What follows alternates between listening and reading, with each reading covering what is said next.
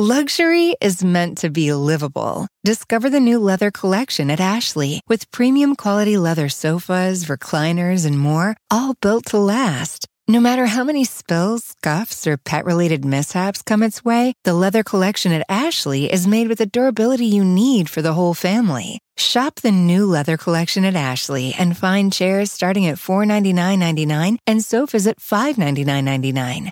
Ashley, for the love of home.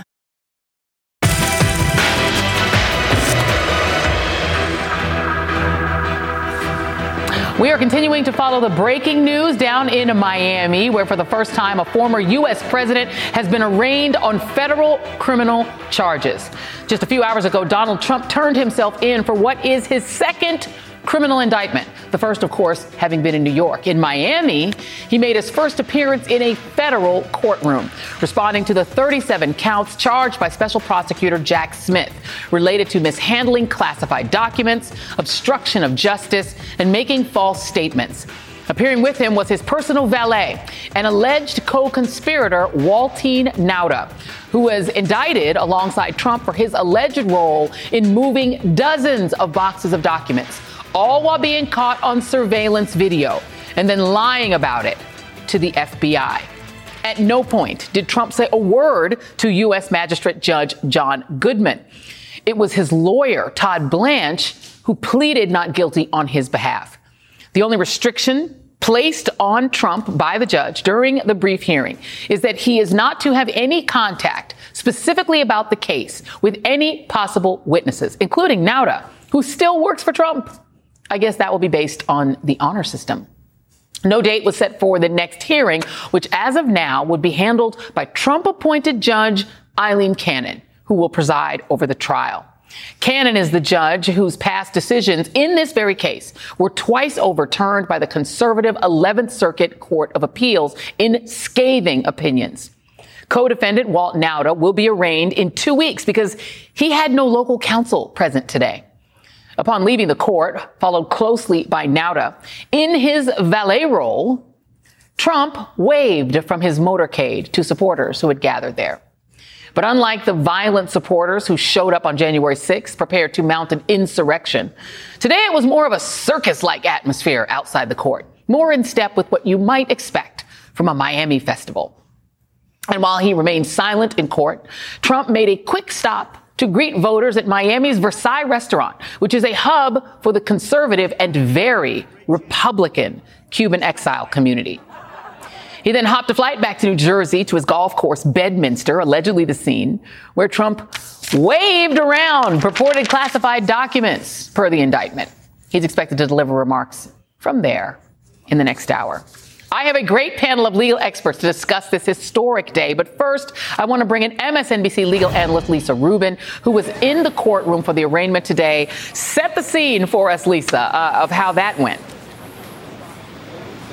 Hi, Joy. It was, in some respects, an ordinary arraignment, and in others, anything but, because we had the former president of the United States being arraigned alongside his co defendant and his valet, Walt Nauta, who, as you noted in an earlier hour today, is really an ordinary man trapped in extraordinary circumstances by virtue of his proximity to Donald Trump. One of the things that I was struck by today is how Trump's lawyers were actually talking to Nauta during the arraignment today.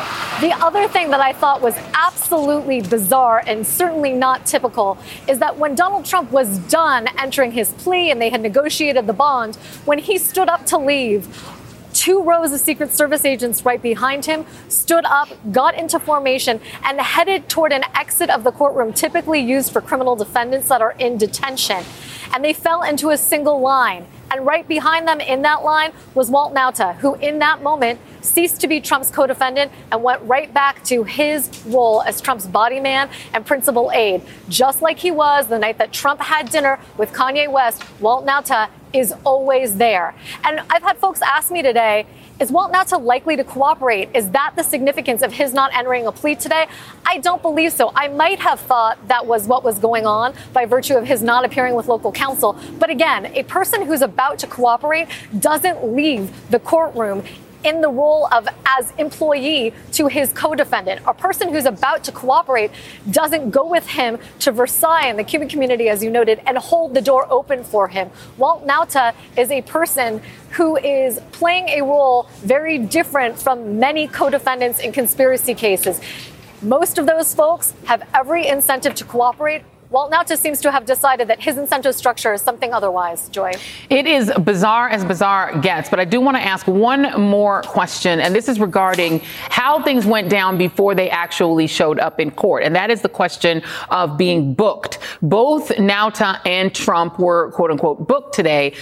But please explain how only Nauta, Walty Nauta, had to take a mugshot. Yeah, my understanding from the U.S. Marshal Service and our own Ken Dilanian and Adam Reiss spoke to them earlier today is that rather than use a mugshot that was taken during the booking process with respect to former President Trump, they saved him that indignity and used a publicly available photograph. So you're right. Walt Nauta went through all the usual hallmarks of the booking process. Donald Trump, on the other hand, still bearing some of the former trappings and respect according to a former president. He alone did not, Joy. Lisa Rubin, thank you very much. Uh, go get yourself a cortadito because you're right in the right place to get it. I'm super jealous because I would like to have one right now. Uh, let's bring in MSNBC Justice and Legal Analyst Anthony Coley. He is a former DOJ spokesperson under Attorney General Merrick Garland. MSNBC Legal Analyst Tali Farhadian Weinstein. She is a former federal and state prosecutor and once clerked for Judge Merrick Garland. Nick Ackerman, former Assistant Special Watergate prosecutor and former Assistant Assistant U.S. Attorney for the Southern District of New York, and Dave Aronberg, State Attorney for Palm Beach County, Florida. I feel incredibly uh, undereducated being on this panel with these illustrious guests. I don't even know where to begin, but I want to start with the mugshots. Uh, and I will throw this out to you know I'm going to I'm going to start. Well, you know what? I'm going to start with you, Nick Ackerman. Sure, you came. I, I, don't have a mugshot. You don't have a mugshot either. but look, let me tell you something. I have some really cute beauty shots of myself, and I would think that if I ever found myself in some sort of legal problem, I would like to send them a beauty shot of me and have me so myself look like I look right now. Under, underneath your chin. When Bailey has done me fabulously and I look like this. Why does Trump get to, but I wouldn't get to do that. I would not get to do that. I would have to take a mugshot. You would have to take a mugshot. Right. Any of us would have to take a mugshot. Why is it that Donald Trump, I, yes, he's not president anymore, but when you're not president, you're just a citizen. How does that make sense that he didn't have to take a mugshot? I think probably the same reason they didn't do it in New York. I think the concern is that somebody in the system would pull that out and send it out to people. So what? Well, Donald Trump is not subject to any further saying that he it spared him the indignity. This man has been indicted twice. Right. That is indignant. That is indignity in and of itself, and it's indignity that he brought upon himself. Yeah, Why does he get spared that? Well, the other reason, supposedly, is because if he is a fugitive, they need a mugshot to be able to identify him. And this is a guy who everybody identifies. It's not like he's not a person that isn't easily identifiable. Yeah, well, that, that is true. Well, we don't know what his hair looks like in the mugshot because we don't true. know if he gets to do the swoop with the mugshot. So let me, Dolly, let, let me go to this next yeah. piece because this is the other thing that I was taking notes as Lisa was talking that mm. I found very odd. Trump's lawyer talking to Nauta's lawyer. Right unusual in the sense that these two are charged in a conspiracy together, and yet I don't know that their interests all 100% uh, align. Can you make sense of them talking to each other? Uh, I can. I mean, so we don't know if they have a joint defense agreement that would give some structure to how they talk to each other, but their individual lawyers are supposed to represent their separate interests. And I think the reason that they can't speak to each other directly, which is a very common condition, and one of the ones that was imposed today, is we don't want them to coordinate their stories sure. with each other and somehow distort, uh, you but know, what they would otherwise say. That? He would what? Nauta works for him. He's his, he's his valet. Yeah. Uh, well, uh, yes. And the other thing is that we really don't want one of them to unduly influence uh, pressure, tamper with the other. And uh, you said honor system. I think that's right. This is really hard to enforce. But I also think that this is something that the Department of Justice is going to be monitoring. They're going to have to. And I don't know how they're going to do it, Anthony, honestly. Uh, so, so the challenge for the, the, people. It's the people versus Donald Trump and versus uh, Walty Nauta, but versus Donald Trump is that Donald Trump, he went right to Versailles after right. His uh, moment, uh, you know, in court. And let me just give you a quote from somebody who was inside of Versailles. Now, people who don't know Miami very well don't understand that Versailles is the hub mm-hmm. for Cuban Americans, um, but for a certain section of Cuban Americans, meaning the, the most conservative, um, sort of older Cuban Americans. It's where they go. It's actually great food and it's wonderful. But um, it's, it's great know. food. No, and the, the coffee is amazing. But I mean, it is where Republicans go. This is what one person said. The Versailles crowd in, enthusiastically agreed with Trump's assessment of the legal system. In this country exists a system of justice that is not justice. If you have the last name Clinton or Biden, you have the system of ju- you have one system of justice. If you have the last name Trump, it's another system of justice. Said Enrique Canton in Spanish, who stood in front of Versailles many times to shake to make his pro-Trump voice heard. But the, the people, in terms of the Justice Department, are relatively silent there will only be a megaphone held by one side, and that is Donald Trump. What is the challenge the Justice Department faces in communicating what they're doing? Right. Joy, there are two. Uh, courts in this country. It's the Court of Justice, and then it's the Court of Public Opinion. Uh, in terms of the Court of Justice, Donald Trump doesn't have uh, a very strong case right? We've seen uh, the facts. I'm not going to go through them ad nauseum here, sure. but the facts here are just so overwhelming yeah. against him. The surveillance video, etc. But it's the court of public opinion that he's really trying to sway the hearts and the minds of everybody. Um, that's why it is so important for the Justice Department to keep the focus of this case on the facts. Uh, we talked earlier today, I think, when you and I were both on with Nicole about the need for the Justice Department to, at its very core, agree when petitioned by media organizations to allow there to be at least an audio recording. Absolutely. Um, of the proceeding. Or cameras in the That's courtroom. exactly right. Because Donald Trump, as he's doing today, he's in the middle of a campaign. That's right. Um, and so that's that's what absolutely has got to got to happen. And then, Dave Aronberg, I'm so glad that we were able to get you on tonight because the other character in this mess is Florida. And Florida is a particular thing, as you know. Um, Miami is its own world, and it is Trump world. Uh, let's just be clear. It's a heavily Cuban American community. It's a heavily Republican. Now it used to be blue, and now it's definitely more Republican. Um, but the case, it seems, will be tried in Palm Beach, which is your backyard. Different uh, jury pool right? Explain first of all that. What would be the difference in your view between a jury pool where this judge is located and in Miami where Trump was today? Joy, it's good to be with you. Palm Beach County is still bluer than Miami Dade County. And in Miami Dade County, they have a long history of acquitting public officials for corruption. Hmm. Uh, perhaps because you have a large segment of the population who come from countries where uh, being part of the government is a bad thing, and uh, if the government goes after you, that's a bad thing, and so they distrust the government. And so in Palm Beach County, you don't have that, and 43% of the voters in Palm Beach County went for Trump, 46% in Miami Dade County. So 43% of 12 is five and that means there should be five Trump voters on the 12 person jury. All it takes is one, and you've got a hung jury. But I think it's still a victory for the government that it's in Palm Beach County for the reasons I mentioned. And also, Judge Cannon lives close to here. So why would she want to schlep all the way down to Miami for the trial? I think now you know why it's, it's going to be up here.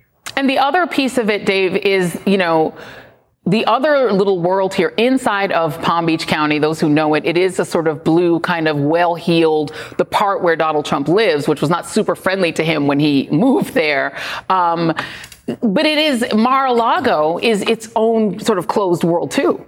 And so the idea of being able to keep Nauta, who is the valet, from conferring with Trump when he seems completely beholden to Trump. He doesn't even have a lawyer that is barred in Miami. He can't even, he couldn't even be arraigned today because he doesn't have a local attorney. How in the world could that even be done, particularly given Mar-a-Lago and how closed of a world it is, even though it is totally open for weddings if you want to look at classified documents? Yeah, yeah, they're going to spend a lot of time together, but they can. They just can't talk about the case. It's my understanding that Trump has been paying for Walt Nauta's legal fees up to this point. At some point, Nauta needs to get his own lawyer because his interests are going to diverge from Donald Trump.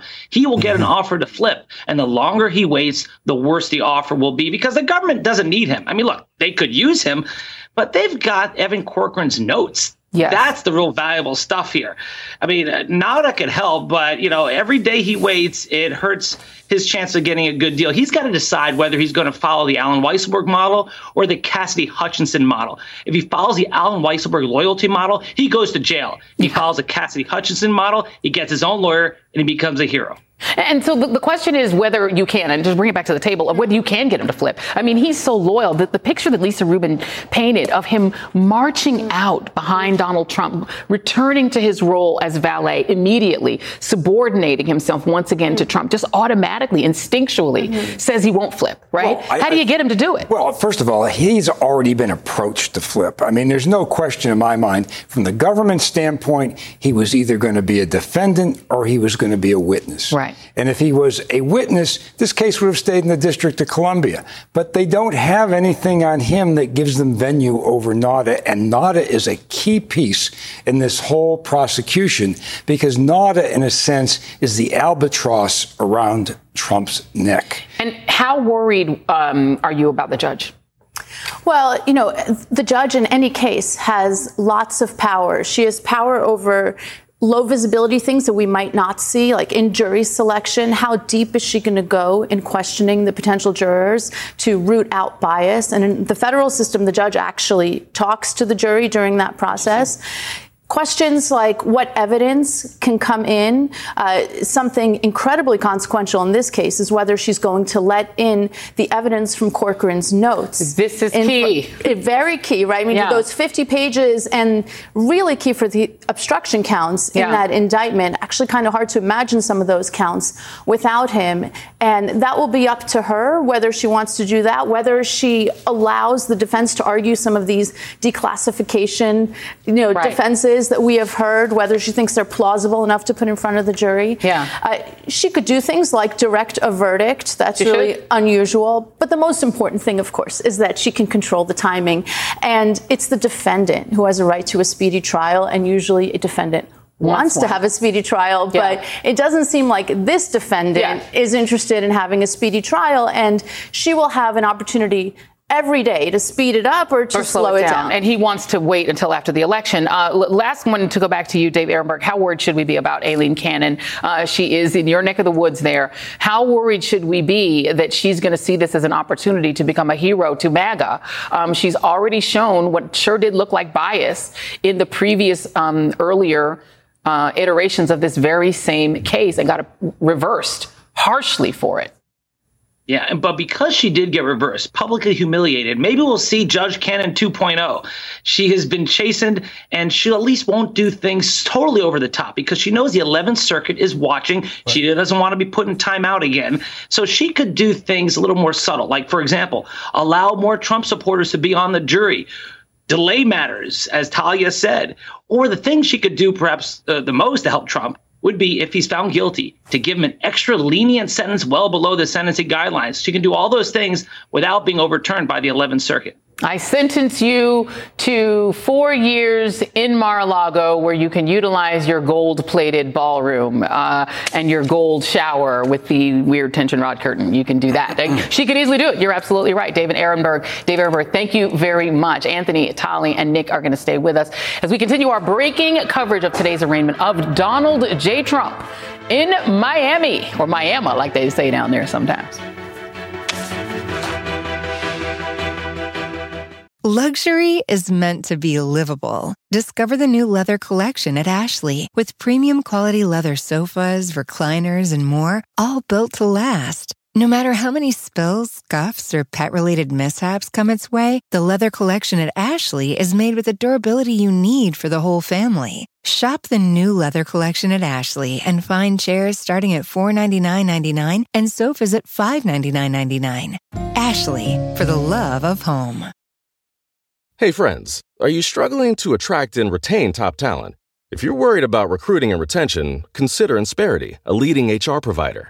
They'll help you improve hiring and compensation practices so you can spend more time growing your business and less time on HR. Visit Insperity.com and download their free ebook on how to build your dream team. Don't let a lack of talent hinder your success. See how Insperity provides HR that makes a difference at Insperity.com. What we are witnessing today is the blatant and unapologetic weaponization of the criminal justice system.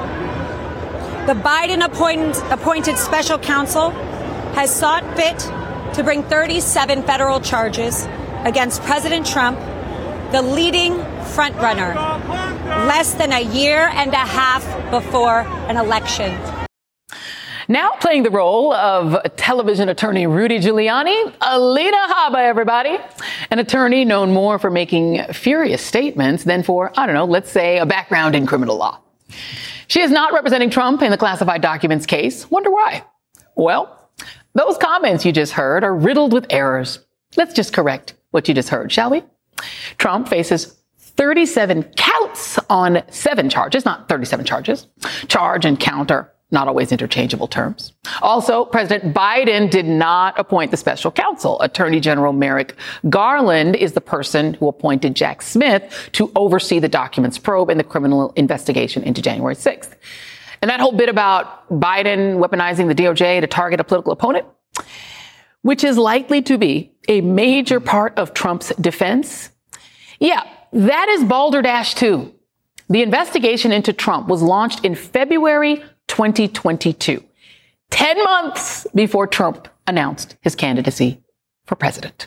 Back with me are Anthony Coley, Tali Farhadian Weinstein, and Nick Ackerman. And joining us now is former federal prosecutor Ankush Khardori. Um, thank you for being here. And Ankush, I, I feel, I believe I have teed you up perfectly because you wrote an exceptional piece talking about the challenge Trump has with finding good lawyers.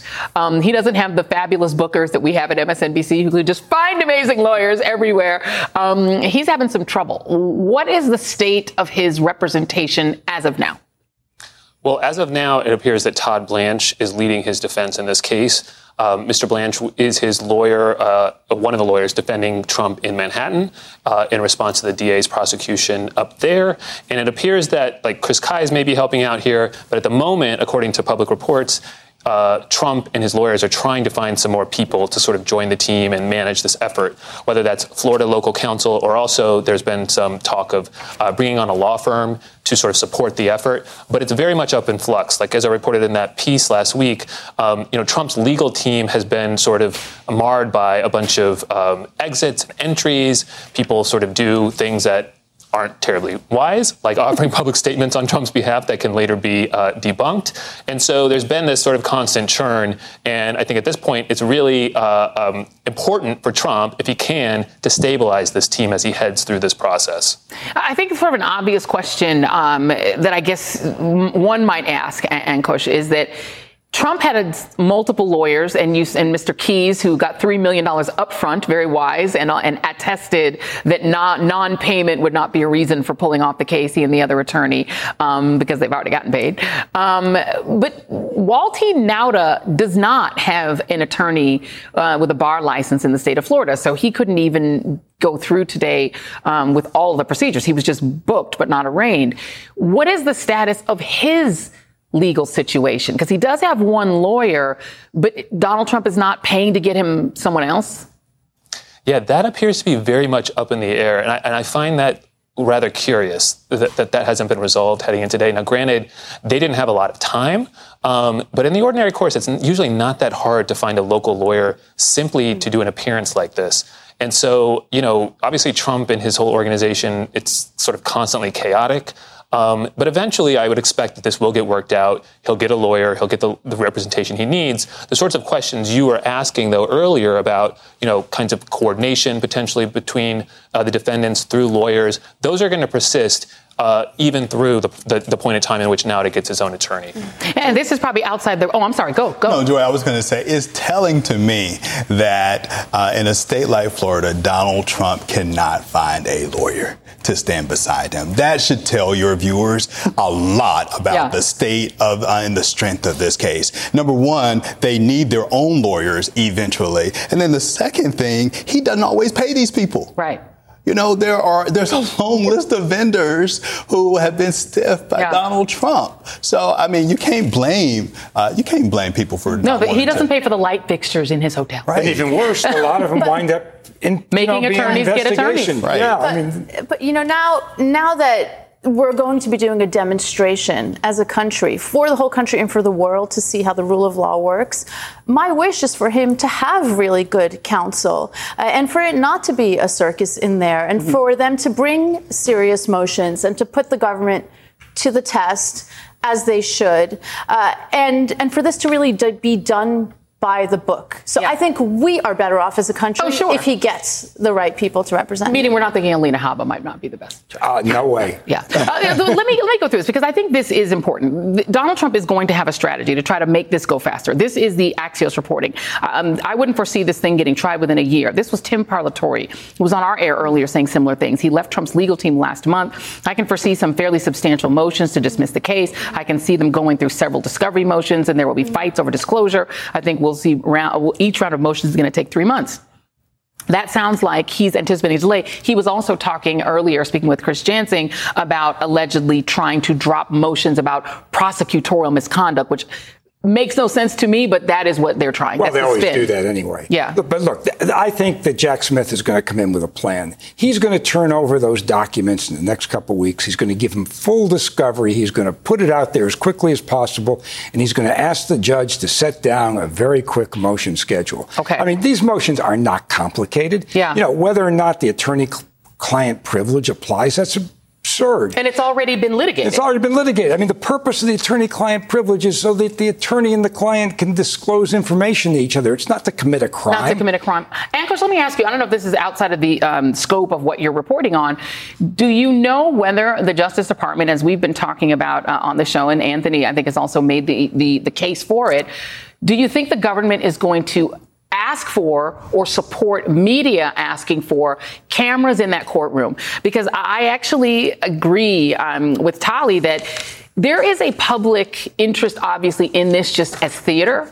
But I think for our democracy, and given what happened on January 6, 2021, there's going to be a portion, about a third in the polls, of people who believe this is completely unwarranted against Trump. The best cure for that is for everyone to be able to see the trial.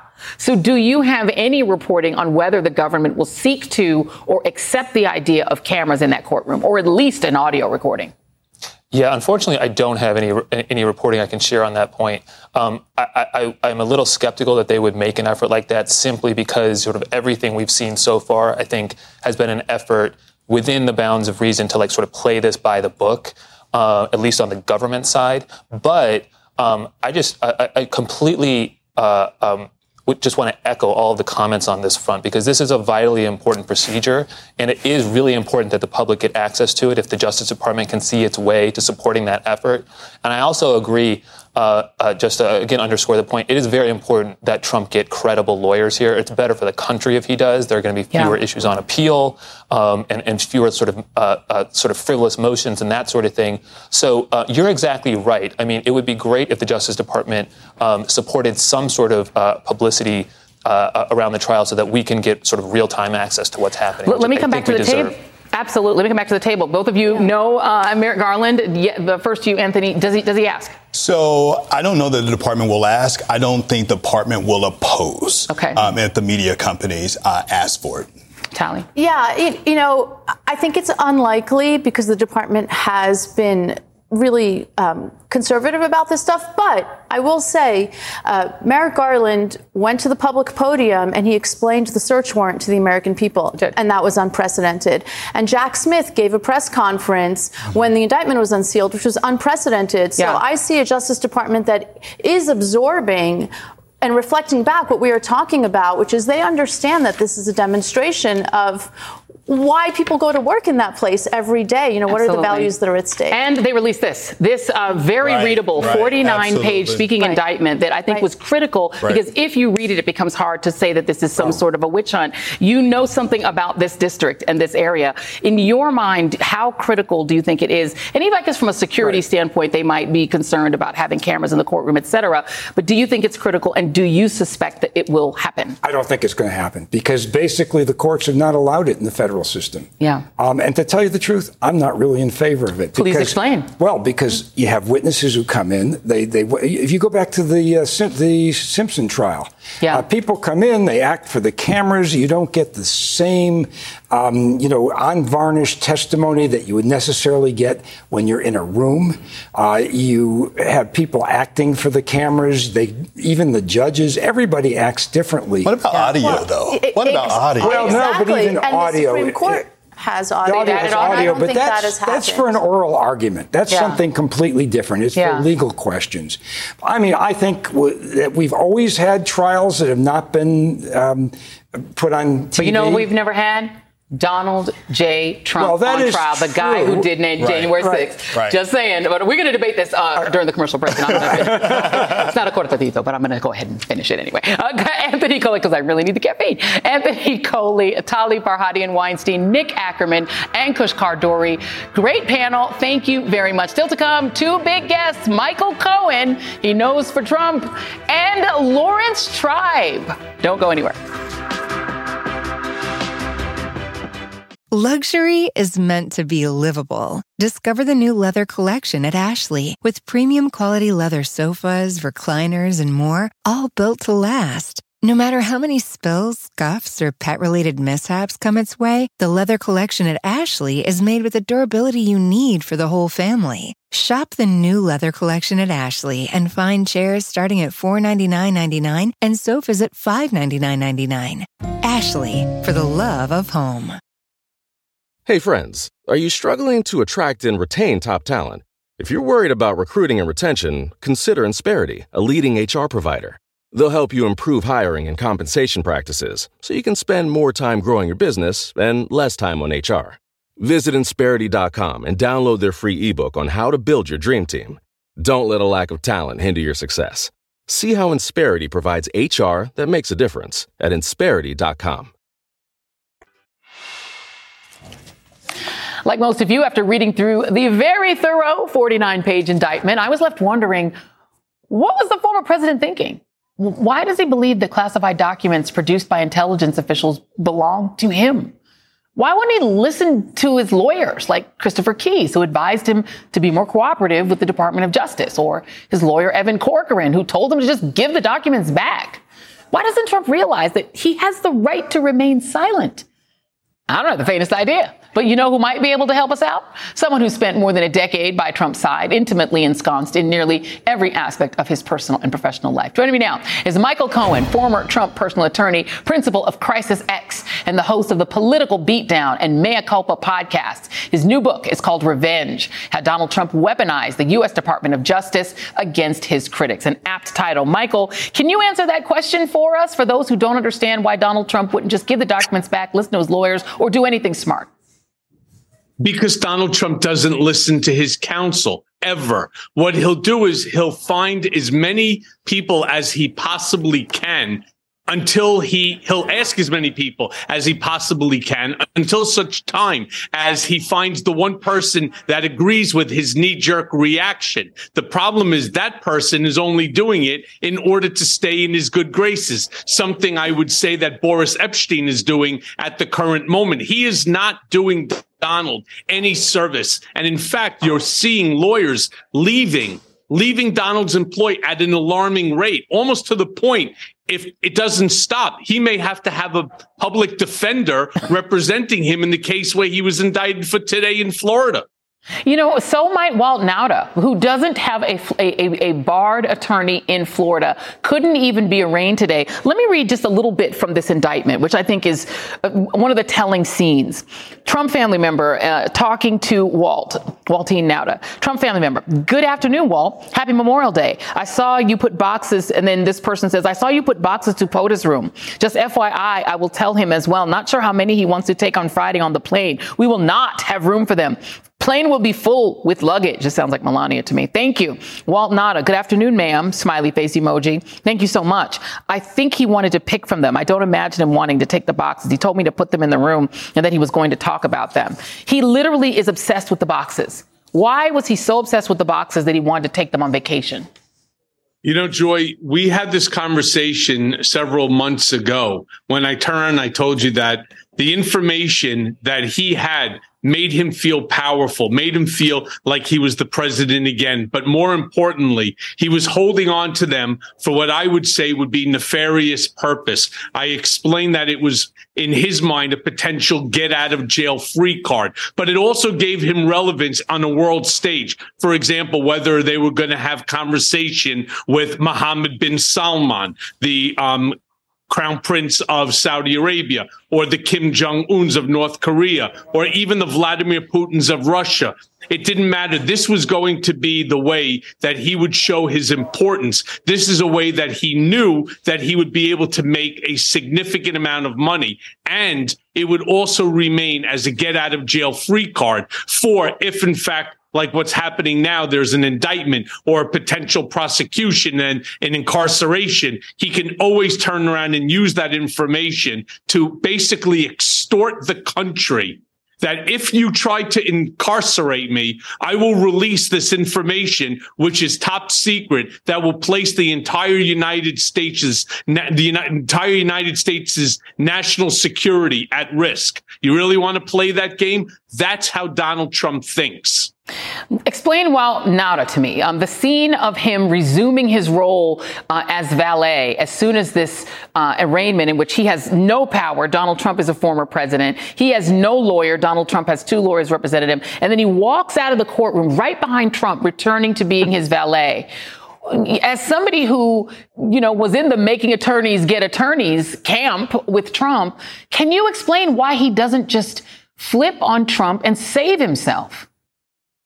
Yeah, because for some reason he believes that he's different. He believes that Donald will take care of him. He believes that in the end he will be okay. He will be in a greater position of power if in fact Donald Trump rises to the occasion and becomes once again president of the United States. He is fooling himself. You know, the other night on um, on MSNBC on Chris with Hayes Chris Hayes. I turned yeah. around and I said, Walt, run, I'm, i look right into the camera and I'm going to do it again. Walter, what are you doing? Run, get out of there. It doesn't work well for anyone except for Donald Trump. If it was his own, if it was Donald's own children, if it was Don, Ivanka, Eric, I would turn around and say the same thing. Run as fast as you can. He's not spending a single dollar of the money that he grifted off of the Trump trash. He's not going to spend a single dollar to retain a lawyer on your behalf. And he will leave you in the in the dust simply right because he doesn't want to pay the legal fee if he gets word or he believes that you are going to provide any type of information that is negative to him he yeah. will not pay the fees. He will leave you hanging. It makes no difference to him. He doesn't care about anyone or anything other than himself and his own freedom. What do you make of the fact that Melania, who apparently was getting her hair done today instead of being with her husband as he's being indicted for the second time, nor Ivanka and Jared were there? Page six reporting that Ivanka and Jared felt they lost some of their social circle associating with Trump, and now they just want nothing to do with him. None of them were. Yeah, well, that's what I would call true love. I mean, you know, what, nothing could be finer, right? Than, you know, hanging out in a diner while your wife is getting her hair done and you're in the middle of an indictment. Uh, or, you know, your daughter or son-in-law who have pulled down over two and a half billion dollars as a direct result of your presidency, calling themselves senior advisors. Eh, they should call themselves senior grifters. They realize that they have made so much money that they're not willing to jeopardize a penny of it, even yeah. if that means distancing themselves from the father. The shy and retiring Michael Cohen, subtle as always with his comments. Uh, Michael Cohen, let's see if Waltine Nauta listens to you. He probably should. Thank you very much. Wolf, call me. Thank you. Constitutional law professor Laurence Tribe joins me next. Stay right there.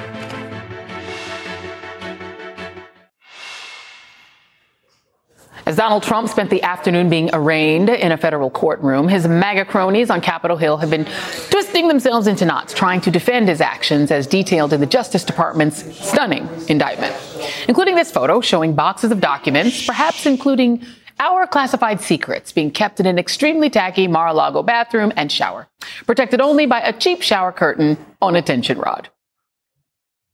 You guys are throwing up the pictures about they were in a bathroom or they were on a stage. As somebody who's been to Mar-a-Lago, you just can't walk through Mar-a-Lago of your own accord because Secret Service is all over the place. So if the documents are in a place, they're in a room, depending on the time of year, you can't even get into said room. There are 33 bathrooms at, at Mar-a-Lago. What about those pictures? Was that a good look for the former president to have boxes in a bathroom? I don't know. Is it a good picture to have boxes in a garage that opens up all the time? A bathroom door locks.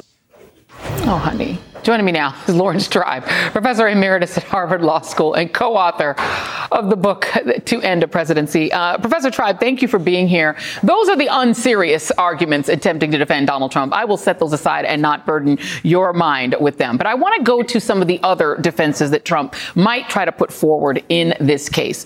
The first one that he's putting forward is the Presidential Records Act. He said it a lot. Lots of people don't know what it is. Um, and the question here is whether a president, a ex-president, can designate whatever records he wants to be private records and therefore he has access to them. Presidential Records Act, is that a defense? No. clearly, the special counsel is a good lawyer. He's figured it out. There's no question the Presidential Records Act provides no defense for Donald Trump because it specifies that these defense related documents and the classified and secret documents at a minimum belong to the United States government. They actually belong to all the people of the United States. It's not at all like, you know, in one of his uh, social media posts, he compares it to, believe it or not, uh, Bill Clinton's sock drawer, where some tape recordings that Bill Clinton made um, were designated as personal recordings. Well, none of these things are recordings by the president, the ex president. They are top secret documents of the United States. That is a complete non starter. There is no legal defense. The only defense that I think he's mounting is the defense of time. He's got a judge, Aileen Cannon, who intervened in the investigatory process in a way that, as you pointed out earlier, a very conservative 11th Circuit Court of Appeals not only unanimously reversed, but criticized her for. And he's obviously counting on all of the discretionary things that she can do to slow things down so that uh, they don't reach a resolution by the time of the next election. That's his defense. Defense is delay. His defense is delayed. Just to be very clear, so personal records. This is according to Presidential Records Act, the Presidential Records Act. Presidential records are defined as documentary materials of, or any reasonable, segregable portion thereof of a purely private or non-public character which do not relate to or have an effect or carrying out on carrying out the constitutional, statutory, or other official or ceremonial duties of the president, including diaries, journals, or other personal notes, serving as the functional equivalent of a diary or journal which are not prepared or utilized for or circulated or communicated in the course of transacting government business. To make that clear, it's as you said, it's documents that are personal. And in the case of Bill Clinton, Taylor Branch was writing a book about him and recorded interviews with him, and he kept those recordings. And a right wing group sued for them, Judicial Watch, and, and it was like, no, these are his personal records. So those are very different, just for the audience to understand that. Uh, Donald right. Trump's other defense has been that he declassified the documents just by thinking about it in his mind, even though he admitted it per the indictment that he didn't declassify anything. Does it even matter if these documents were declassified? He had government records, he didn't give them back.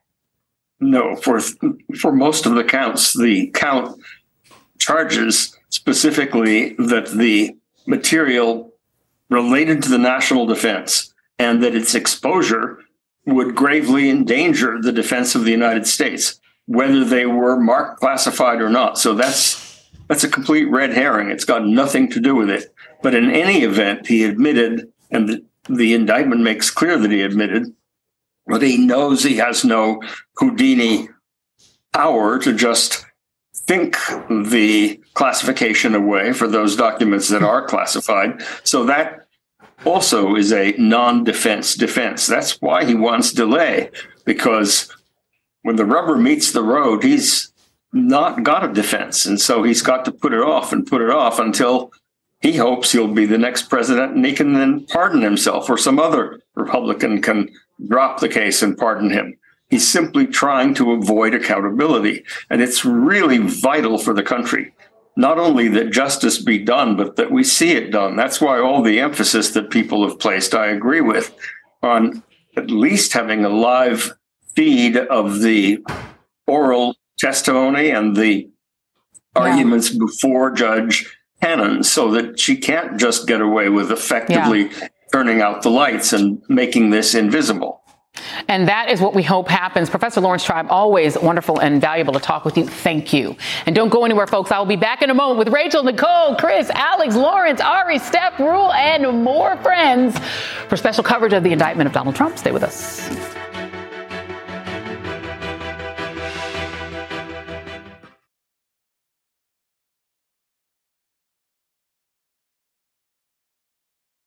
Luxury is meant to be livable. Discover the new leather collection at Ashley with premium quality leather sofas, recliners, and more, all built to last. No matter how many spills, scuffs, or pet related mishaps come its way, the leather collection at Ashley is made with the durability you need for the whole family. Shop the new leather collection at Ashley and find chairs starting at $499.99 and sofas at $599.99.